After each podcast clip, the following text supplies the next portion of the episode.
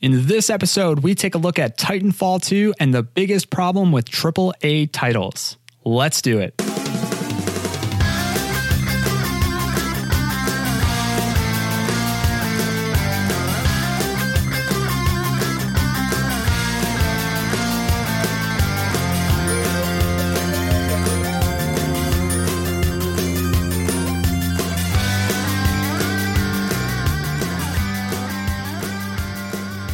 What's up, companion? I'm your host, Tom Tate, and I'm on a mission to trim and prioritize my ever growing backlog, and I cannot do it without your help. So I've hand selected 30 games from my backlog. Each day we'll take a good look at a single title and evaluate if it's worth playing or ditching. At the end of the month, I'm going to pick 10 games to play over the next few months, 10 games to set aside for another day, and 10 games to purge from my list completely. Never going to play those games. And I need you to help advocate for which games you think I should play. Today, we're going to take a look at game number four, and that is Titanfall 2 on the PlayStation 4. Titanfall 2 was released on October 28th, 2016, and eventually it found its way to the Xbox One, PlayStation 4, and PC. This is a AAA title. This is the sequel to Titanfall, which I also haven't played, uh, though Titanfall is not in my backlog. I do not own a copy of that. I skip that game because I don't typically invest my time in multiplayer games, online multiplayer games. And the first Titanfall was very much that. So, Titanfall was developed by Respawn, former founders, I believe, from the Call of Duty franchise. And the developers were um, Infinity Ward. And it was predominantly a multiplayer game, Titanfall 1, similar to Call of Duty, but you piloted mechs, you know, these big giant mechs competitive mech game. This sounded amazing at the time, but where I was in life, I just didn't have the hours and hours to invest in a game like that to get really good and level up and get experience uh, and just play nonstop. There was a single player campaign for Titanfall 1, but I, I recall that campaign kind of being a little hollow. I don't remember the reviews really calling that out. It, it got some poor reviews. So I passed up on Titanfall 1. Respawn is also beyond, behind a couple of really popular games like Apex Legends, uh, which was recently a thing, and the upcoming Star Wars game Jedi Fallen Order, which I pre ordered, and I cannot wait to play that game. Just another game to add to my ever growing backlog. But when Titanfall 2 was released, I wasn't too into it. Uh, I expected it to be just another round of the same old but I kept hearing people talk about this awesome single player campaign that the game had. And people were saying this campaign was under 10 hours long. And I remember hearing the Player One podcast uh, hosts specifically talk about it a ton. And Player One podcast is one of my favorite shows. I love mech games, and I was drawn to the appeal appeal of a solid campaign. But I don't typically buy $60 games. So I just mentioned that I pre ordered the Star Wars game. Uh, I'm using the very last week of my Best Buy Gamers Club Unlocked perks. Uh, that program is amazing, but it went away a long time ago and I've been grandfathered in. I lose that in a couple of weeks. So I'm going to save 12 bucks on that plus get a $10 pre order bonus. So I'm really not spending $60 on that game. I just don't spend $60 on games. And waiting for you know, Titanfall 2 really paid off. So I went back into my Gmail and I did a quick search. I acquired this game on February 17th, 2018. The Titanfall 2 Ultimate Edition bundle. I don't know what the Ultimate Edition bundle actually means for the game, but I, I acquired this from a PlayStation sale and I only paid $9.99. So here's a $60 AAA title that I paid $10 for.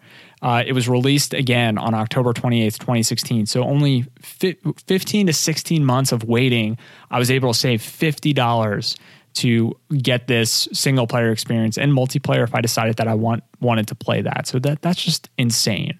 Uh, so I've I, I have this digital download on my PS4 of a stellar mech game.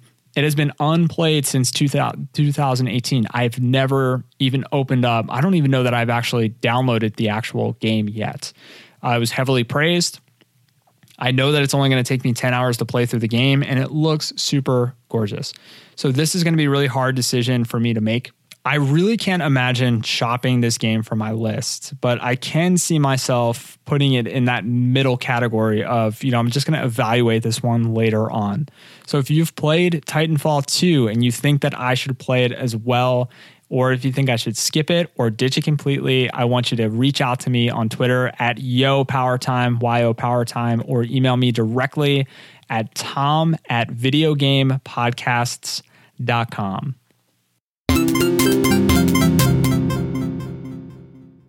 So nothing crushes your backlog progress more than these flash sales. Steam and Sony are infamous for these. I've bought so many games with the best intentions of playing them because they were so darn cheap. And this is kind of going to be my rant for today. The AAA model of games is is kind of weak. I rarely ever buy these AAA games because most of the time I don't have the disposable income to spend you know, on a $60 title or multiple $60 titles in a given quarter or a couple of months.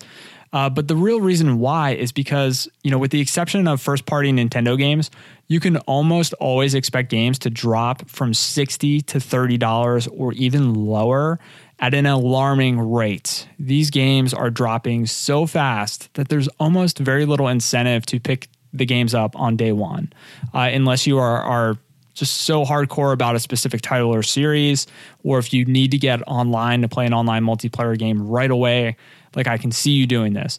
But like my typical MO these days is to buy a $60 game. Uh, if it's a must play for me, I'll buy it on day one. I will complete it as fast as possible and I will sell it for 50 bucks on Amazon. Um, typically, I saved a bit on the front end too. Amazon has some pre-order bonus credit perks uh, for the big AAA titles. And my again, I mentioned the Best Buy Gamers Club Unlocked. That typically um, saved me about twelve bucks on a sixty dollar game. So if I were to beat a game really fast, um, I would either break even or make a few dollars uh, in experiencing that game.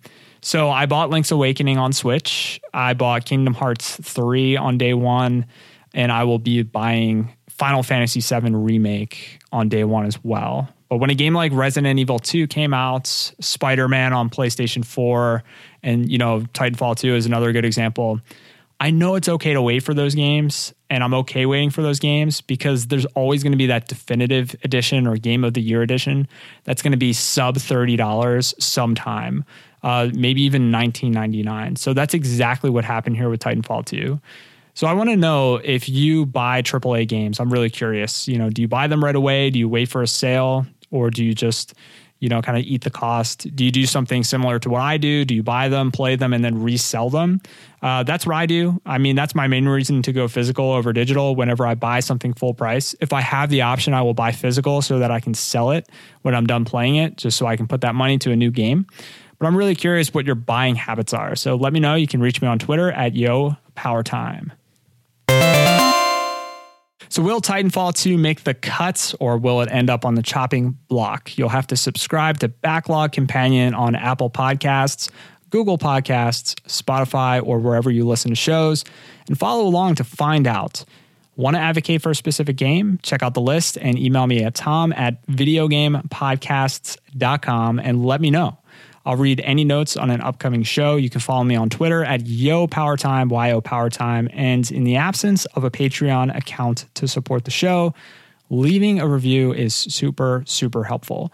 Keep it honest too. Uh, I don't care how many stars it is. I won't get upset. Just be sure to leave some actionable feedback and let me know what I can do to improve the show and make this the best listening experience for your daily commute or whatever uh, you do to pass the time when you're listening to podcasts this has been a lot of fun for me. Uh, I'm enjoying kind of doing the daily podcast. It is very challenging, but I am liking it. So i will keep it up for the next 30 days. And I want to thank you so much for traveling alongside with me as I dip through my backlog. Thank you, companions. I will catch up with you on the next one.